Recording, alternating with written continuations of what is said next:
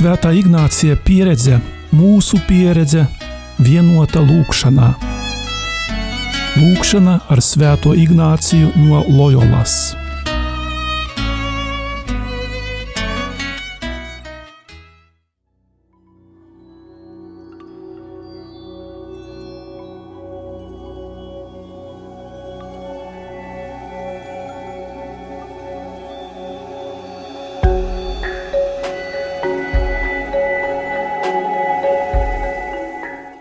Radio Marija klausītāji, sirsnīgi sveicu jūs Kristus dzimšanas svētkos. Aicinu šodien, meditējot, pakavēties pie šiem dziļi sirsnīgajiem Kristus dzimšanas notikumiem.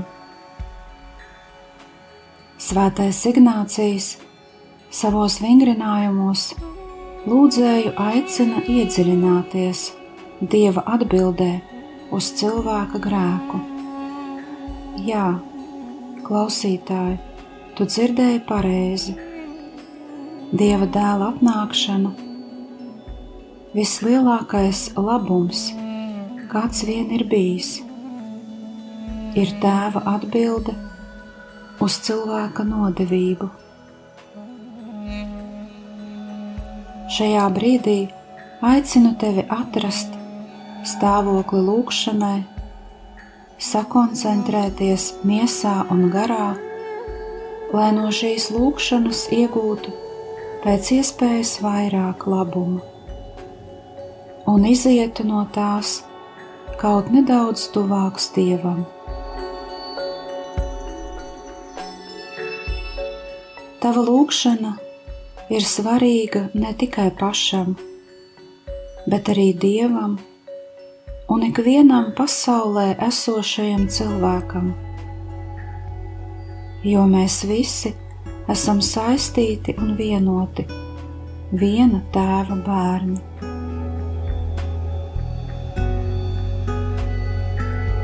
Vai tu atrodi savā sirdī vēlmi kopā ar Jēzu izglābt pasauli? Tad ielūkojies sevī pa kādu ceļu esi aicināts iet, lai pievienotos Jēzus misijai.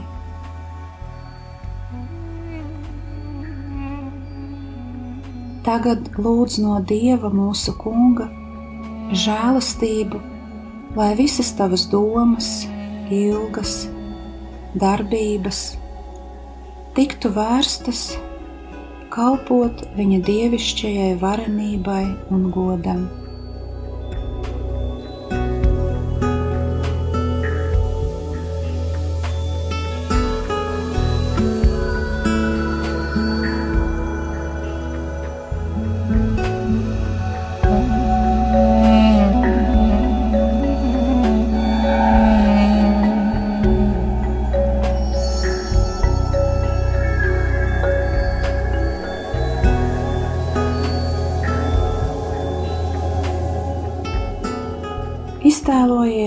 Trīs dievišķās personas.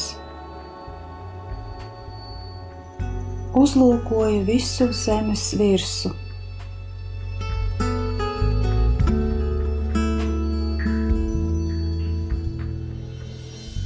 Ļaužpilnos pasaules plašumus,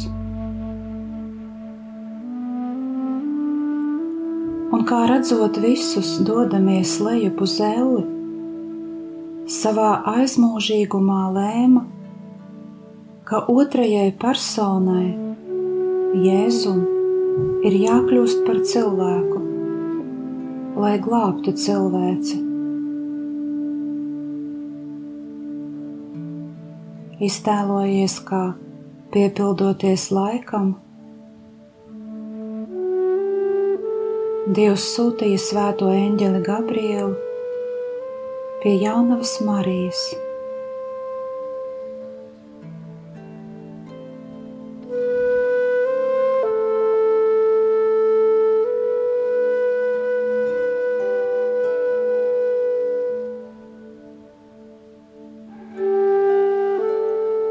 Iztēlojies arī vietu, kur tas viss notiek.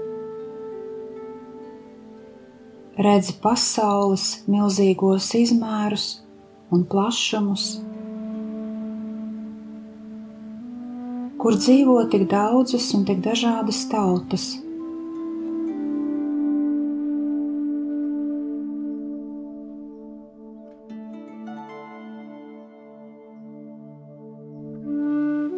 Esi aicināts ieraudzīt jaunavas Marijas māju Nāceretes pilsētā,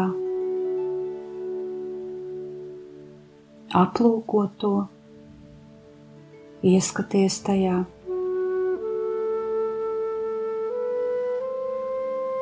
Un visbeidzot, lūdz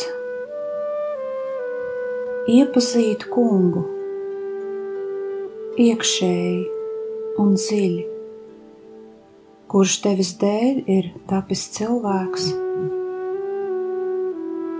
un iepazīstot viņu, vairāk viņu iemīlēt un vairāk viņam sekot.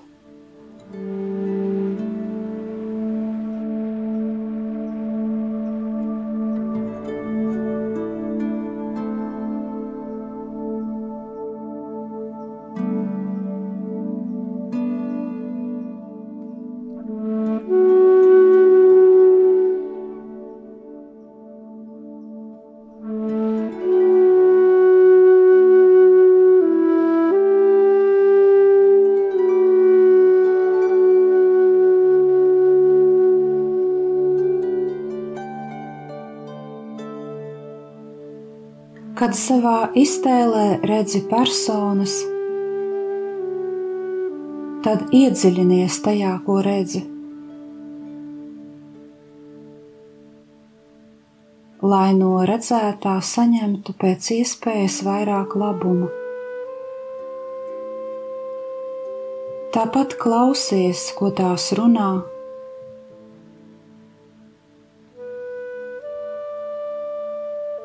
iedziļinies it visā,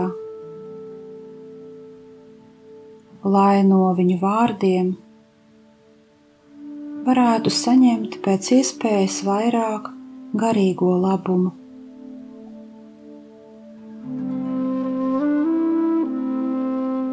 Tāpat arī izmanto iekšējo redzi un skaties, ko tie dara. Iedziļinies! Lai arī no tā būtu pēc iespējas vairāk garīgā labuma.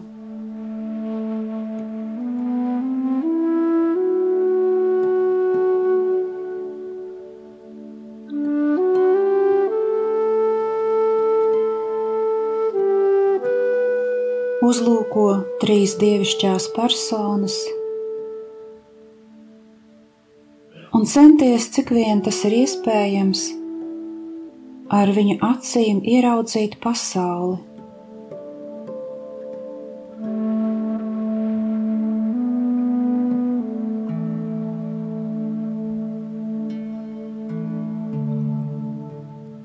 Ieskaties un redzi, kādu ceļu izvēlas Dievs, lai sāktu pasaules pestīšanu.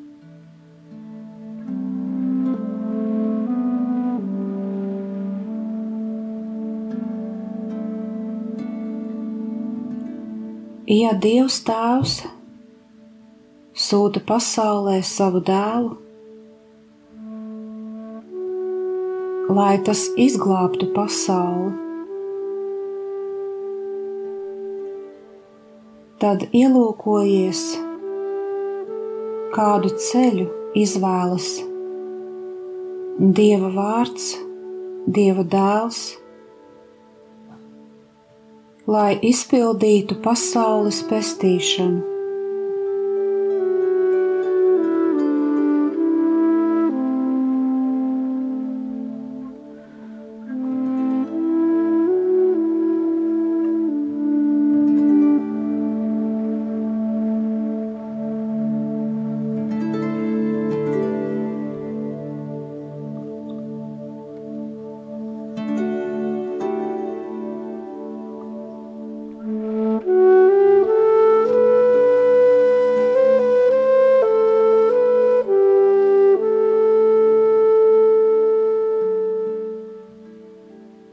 Redzot pasauli, uzlūkojot to, šajā meditācijā tu vari jautāt Dievam, kā Dievs vēlas mainīt šo pasauli.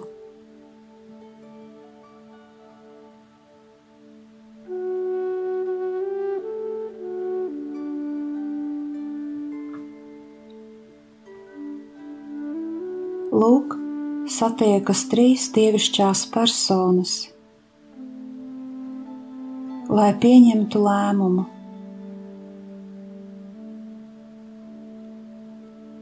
Tās redz problēmu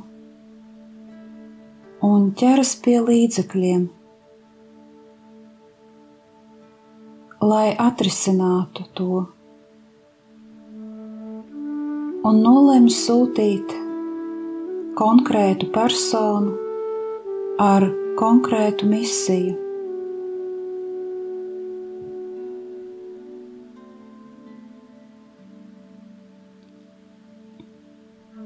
Tu redzi un saproti, ka katrai no dievišķajām personām ir pilnīga gudrība neskatoties uz to,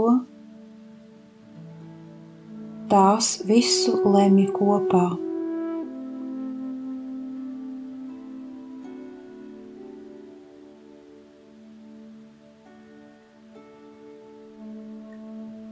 Trīs dievišķās personas pasauli redz un vēro nemitīgi.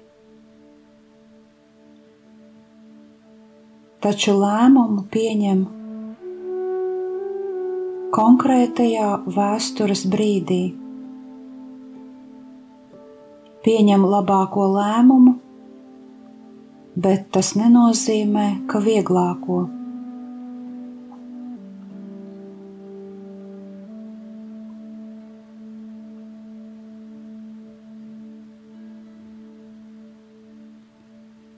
Arī tu redzi, ka Šobrīd? Visur apkārt? Valda pietiekoši daudz ļaunuma, un tu vari jautāt tagad Dievam, kā Viņš grib visu šo ļaunumu atrisināt.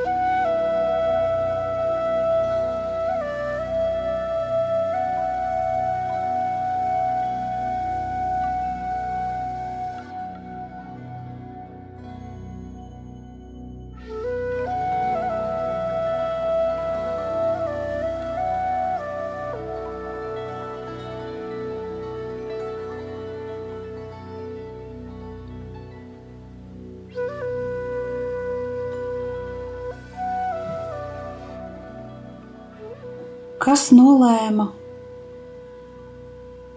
ka iemiesošanās notika tieši tajā vēstures mirklī.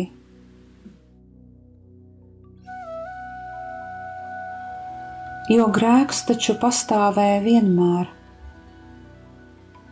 tāpat kā Dieva dēls.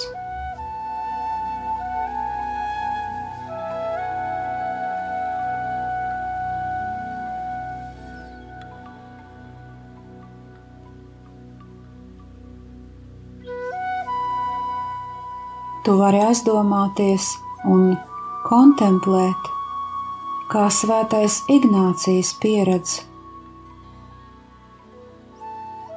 Tās sava laika pasaules stāvokli.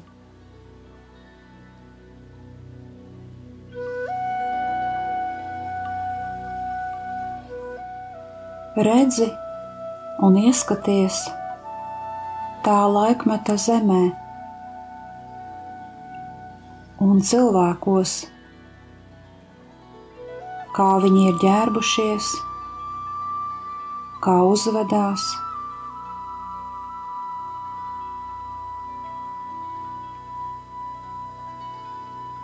Vieni ir mierīgi,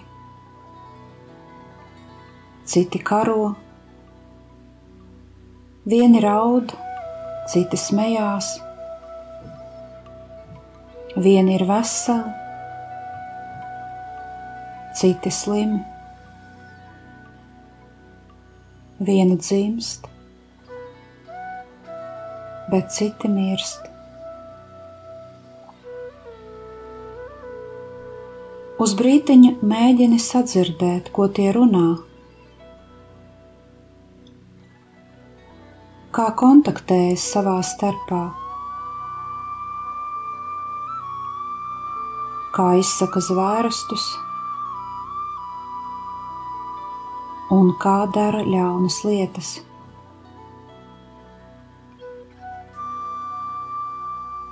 Pagaidām var apstāties pie tā, ko viņi dara. Proti, karo un viens otru nogalina.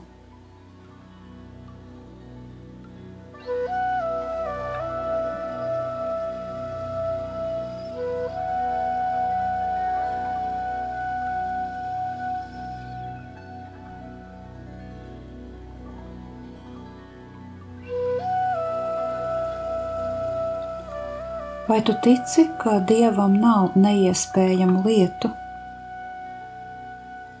un ka viņš var mainīt pasauli ar vienkāršiem līdzekļiem?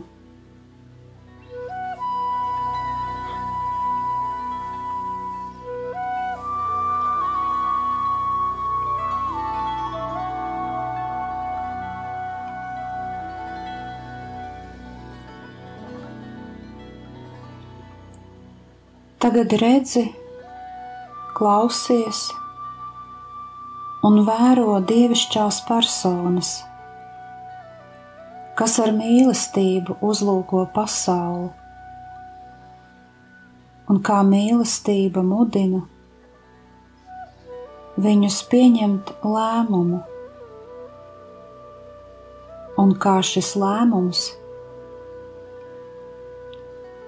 piepildās ar ļoti konkrētu dieva mīlestības darbību, iemiesošanos.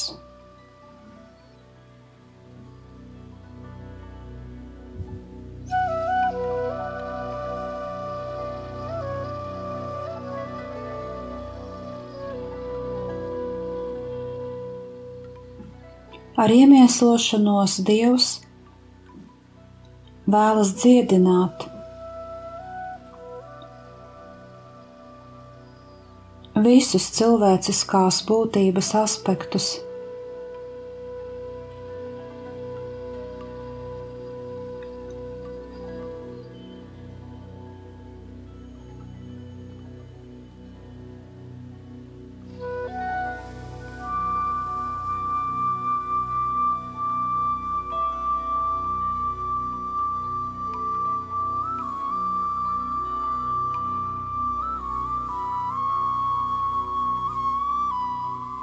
Tagad aicinu tevi ielūkoties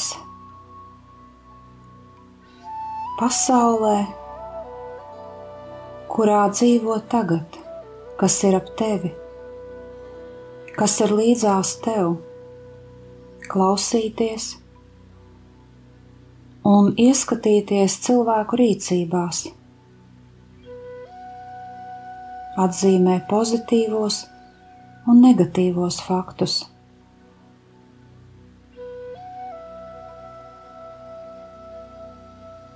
Dievam arī šodien ir jānāk un jāiemiesojas mūsu realitātē.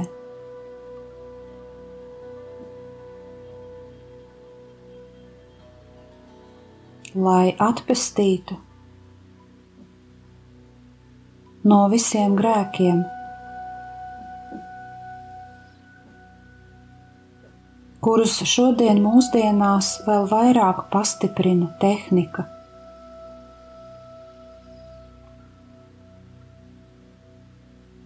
Vari kontemplēt tagadni, uzlūkojot to ar dievācīm.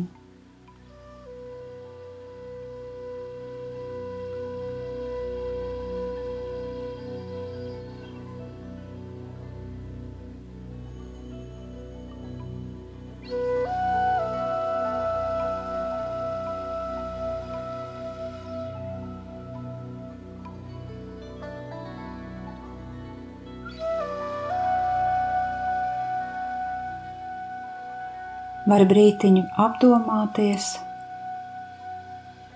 un atbildēt uz jautājumu, vai tad, kad darbojies, meklē īpašus līdzekļus, īpašus instrumentus, vai tas gadījumā nenozīmē to, ka vēlies izglābt pasauli tikai saviem spēkiem.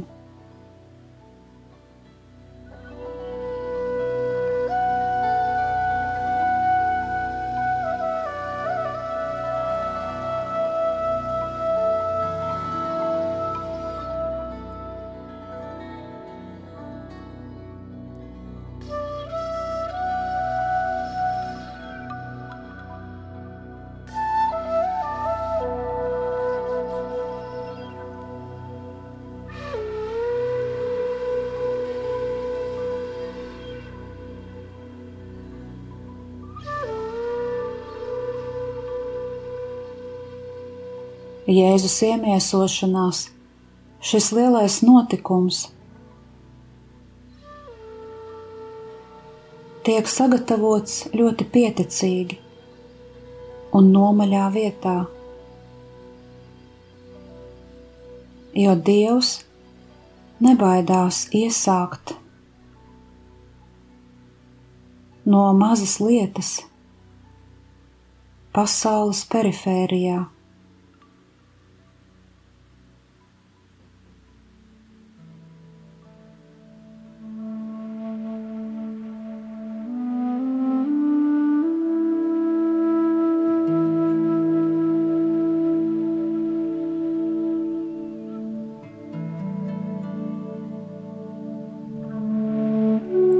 Dievs aicina pestīšanas darbā sievieti. Sievieti, kurai ebreju sabiedrībā pat īsti nav tiesību tādu kā vīrietim. Dievs pievērš uzmanību tam, kam nav pārāk liela nozīme. Pievērš uzmanību personai, kas dzīvo nāceretē.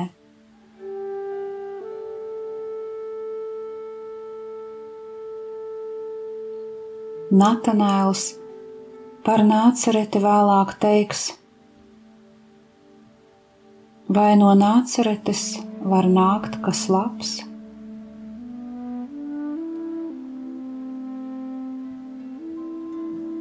Dievs pagriežas pret nabadzīgu meiteni. Ko viņš vēlas ar to pateikt?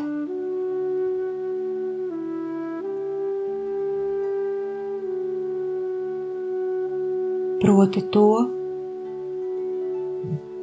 ka pestīšanu veids tikai un vienīgi pats Dievs, un cilvēks ir instruments.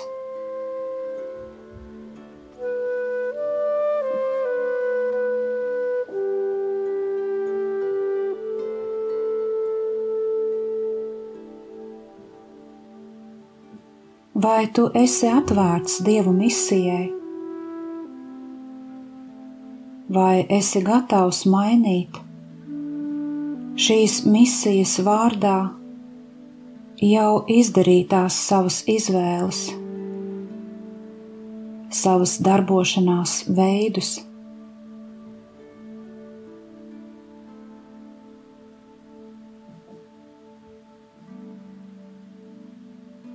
Vai esi apzinājies, ka tavā vietā var būt kāds cits?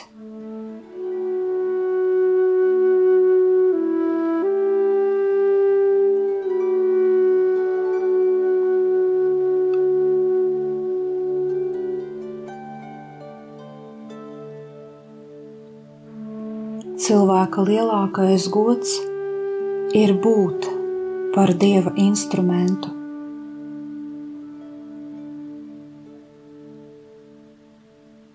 Marijas atbilde ir: Lūk, es esmu kunga kalpone, lai man notiek pēc tava vārda.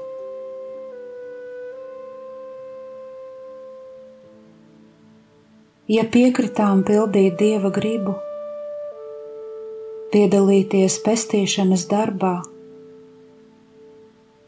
tad nešaubīsimies. Viņš darbosies caur mums.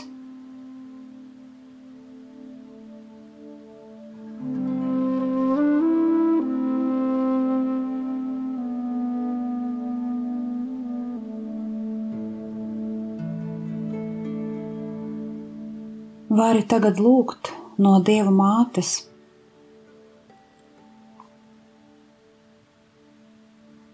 tāpat kā lūdz no paša Jēzus.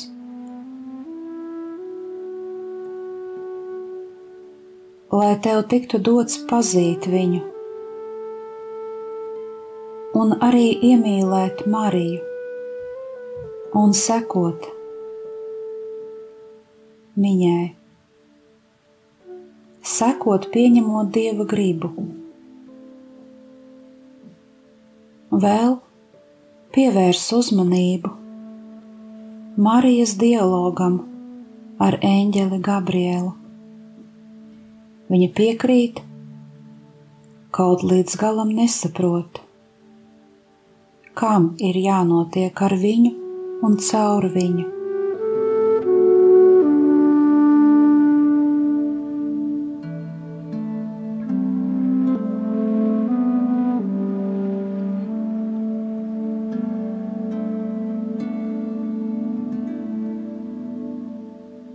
Atceries, ka labu izvēli var nomainīt ar labāku. Lūkšanas beigās trim dievišķajām personām vari pateikt to, ko šobrīd vēlies.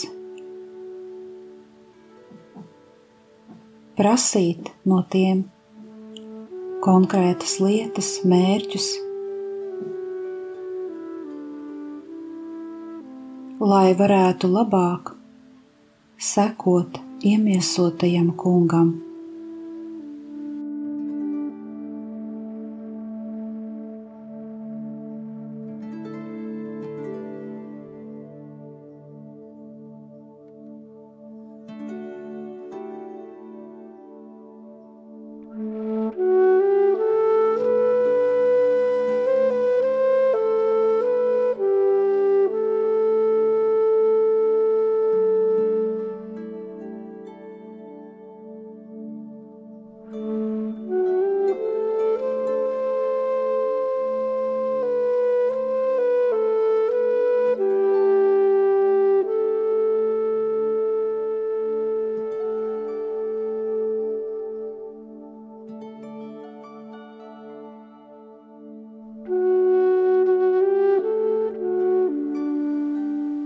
Tēvs mūsu, kas esi debesīs, svētīts lai top tavs vārds, lai atnāk tava valstība, tavs prāts, lai notiek kā debesīs, tā arī virs zemes.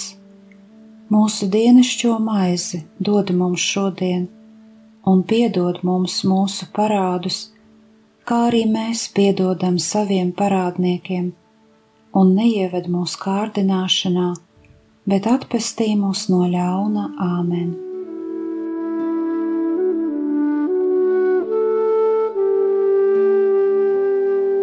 Kopā ar jums bija Euharistiskā Jēzus kongregācijas māsa Brigita.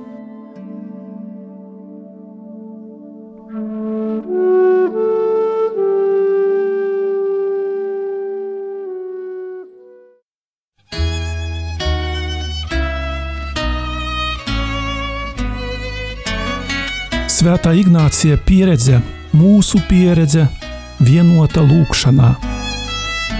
Lūkšana ar Svēto Ignāciju no Loyolas.